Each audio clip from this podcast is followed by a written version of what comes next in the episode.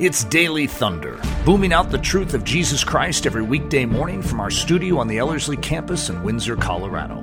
To learn more, visit Ellerslie.com.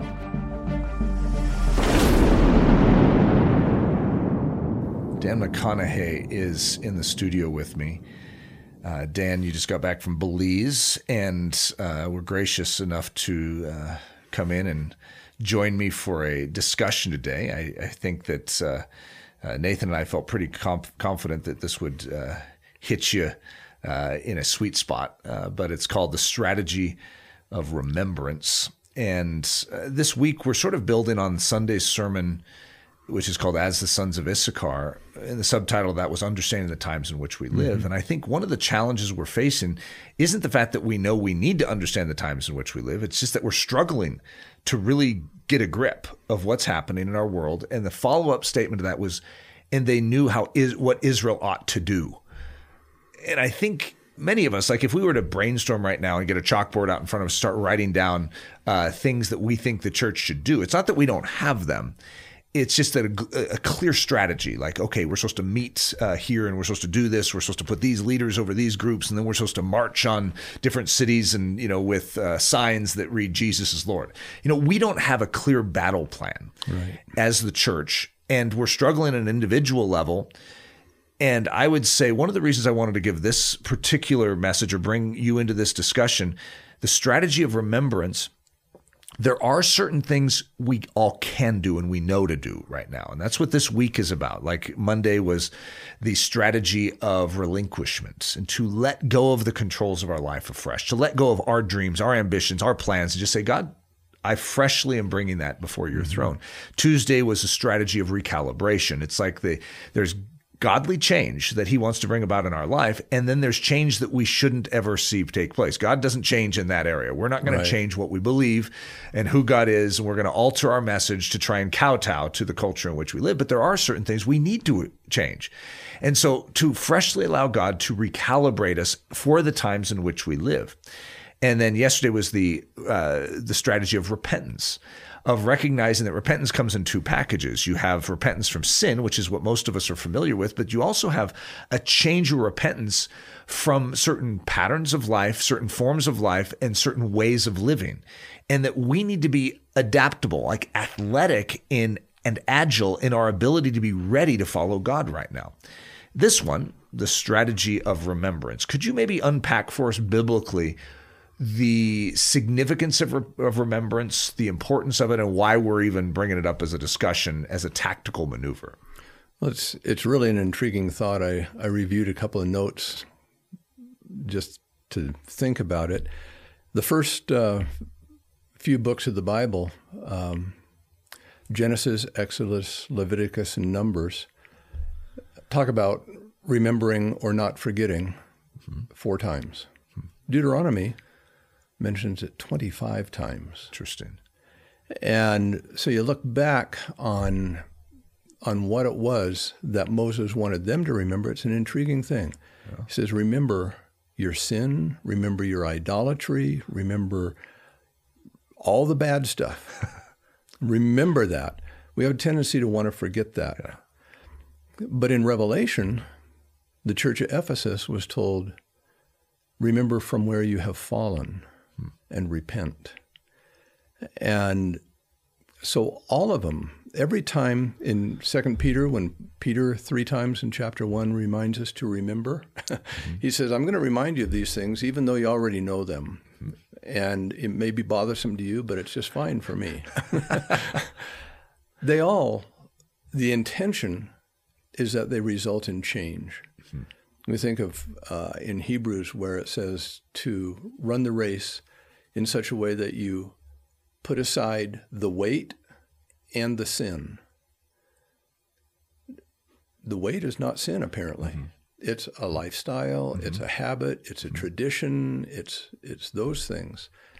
And I think that as long as we are willing to pursue the Word of God for what it is, the Word of God and not the Word of man, that it will bring us to a place of remembering all of our bad parts that yeah. we've re- that God has forgiven us for, and all the places that we've fallen from so that we can repent and walk in a manner worthy of the calling. Absolutely.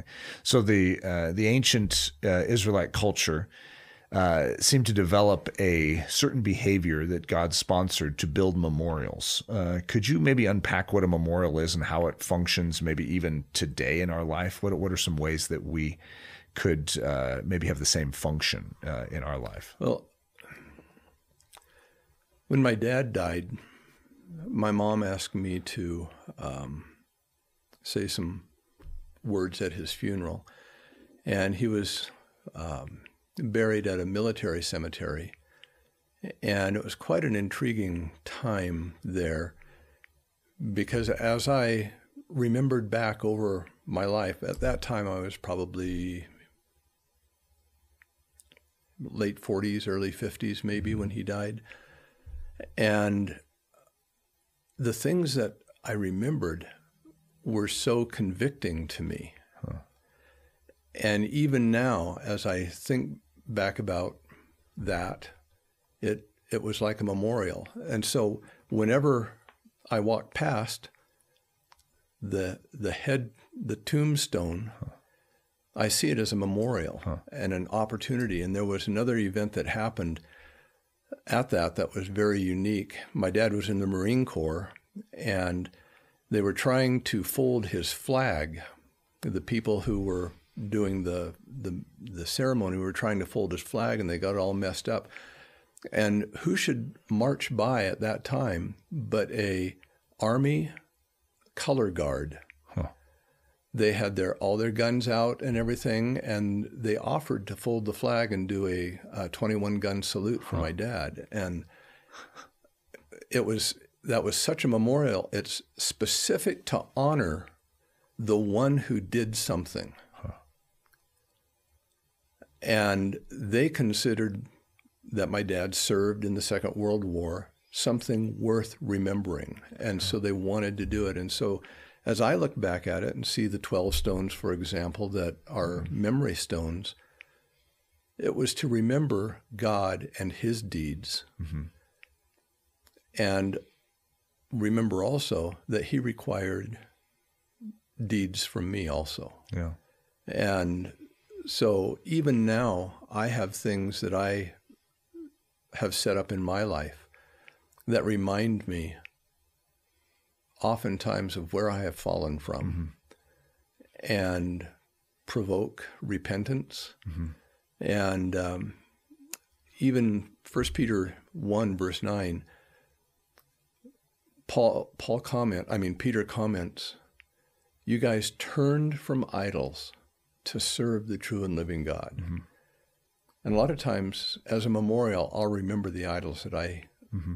turned from so that I can, in that case, flee to God. It's interesting. The uh, calendar of the Israelites that God designed is based around remembrance too. Mm-hmm. The feasts were remembrances of what God did mm-hmm. and uh, even what God still will do. And I think, you know, for me, my application uh, in life, this has been a very important thing for both of us uh, in our lives. And I'd say even one of the most important things in Ellerslie and amongst our staff is remembering. We'll, we'll go back and we'll remember what God has done, and that's significant. And it's and we jokingly refer to the mistakes we made too. We'll, we'll have a lot of yeah. laughter of of recognizing God's grace uh, in that we're still here in sustaining us. That this wasn't because of our perfection. This is because He's a good God. Amen. But uh, I, I I've kept a journal for. Uh, what is it? You know, close to 30 years and I I write a lot less in it. It's periodic a lot more now than it was. It used to be daily for me. And uh, what I started doing years and years ago, and it might have even been 30 years ago, is when there is a significant event or a day that I even have that, the gravity is there. Like this is something that God did, or this is something God wants me to remember. I draw a little picture of stones uh, mm-hmm. in uh, in my journal. And now, now that I have a digital journal, I actually have a little graphic that I just paste in there. It's a little pile of stones. And so, what I've done over the years, which is, I didn't know how this was going to work. I just started doing it. But I will every now and then just sort of take my old journals and go through and I'll just look for the stones. And when I find the stones, I know it's important. And it's incredible how it's impacted my life. And what remembrance does is it's like a fresh charge to the soul unto action. So, for instance, if I am in a difficult place where I don't know how things are going to play out, but I remember that God has always been faithful, Amen. it charges me unto an action of faith. Mm-hmm. It reminds me of how a Christian is supposed to behave right now. It also can charge me to an action of obedience. And so, right now, as a world, we're, we're struggling. As the church, we're struggling to know what we ought to do, but there's certain things we know to do. I need to be obedient right now. Don't know really know what I need to obey, but I need to be obedient. I need to be marked by faith right now, not fear, faith. And so remembrance freshly charges our souls unto action. And that's, I would say, one of the biggest cravings I have for the church right now is that we do not sit on our thumbs. I feel like apathy has a stranglehold on us, and I want to see us activated. I want to see us doing what we need to do. Even though we don't quite know what that is, we need to be ready to do what we need to do. I think I think that there's a shallow view among most Christians as to what the will of God is. Mm. They think, well, this has to do with you know what school I should go to, or which house I should buy, or should I get the the car with the V8 or the six cylinder? You know, I'm I'm praying about God's will for my life. Yeah. The Word of God is so clear. You know, uh, in First Thessalonians chapter four, I think it is, it says, "For this is God's will for you, even your sanctification." Uh, it says, "Rejoice evermore, pray without ce- ceasing, and everything give thanks, for this is God's will concerning you." We have these things like go into all the world and make disciples. Yeah. And the the reference there says teaching them to observe all things that I've com- commanded you. So that puts it directly on us as followers of Jesus who were brought to this place by the disciples who were before us to do the same thing. And so remembering those things rather than concerning ourselves with which shirt to mm-hmm. wear mm-hmm. or should we have this you know, asking God for for this, that, or the other. If God wants to deal with us in mm-hmm. that way, that's fine. But we do know, if we would just remember it, that God's will is that we rejoice evermore, pray without ceasing, in everything give thanks, even to the point of our sanctification. Because sometimes we don't do anything because we're waiting to hear if we're supposed to go to China or not, mm-hmm. as opposed to recognizing, like what you're saying, there's actually a whole slew of things that if we would remember them, we would start doing them. And it's an Christianity is a very active thing. Even in our waiting seasons, waiting is an activity. Right. It's still in and of itself. It's not a, a, not a brainless uh, function. It is an active state. Uh, a lion, when he's waiting to get out of that cage, is going to pace back and forth and stare Well, at the cage door. How often would you go back to a restaurant where the waiters didn't do anything? That's right. That's exactly. And they're called waiters. What in the world? Uh, that's good. Well, I, I'd say as far as an exhortation, even though this is a deep well for both of us and it's been a big part of our lives, I think what we would want to impart is that even though we're in a tenuous time, an unsteady future, we don't know how that's all going to play out. But there are certain things that we want to just remember. We want to go back to and say, but do you remember how God has taken care of his people throughout the ages? Do you even remember how he's taken care of you? Just spend time remembering that. Take some time today and just remember who God is, what God has done, but then even specifically, what are the piles of stones in your life? Yeah, to that's an act remember worship. Exactly. To remember what he has done, cherish them. And what you do in the outside of that, you come out stronger. You come out refreshed. You come out ready to mm-hmm. serve. And so, even though you don't, may not know the answer to some big question out there in your life, you can have answers to the smaller dimensions of your life, which ultimately sort of come together like a puzzle piece. And then one day you're just like, I know what I need to do. Mm-hmm. And so, let's take the first steps forward and let's remember today and let's remember well.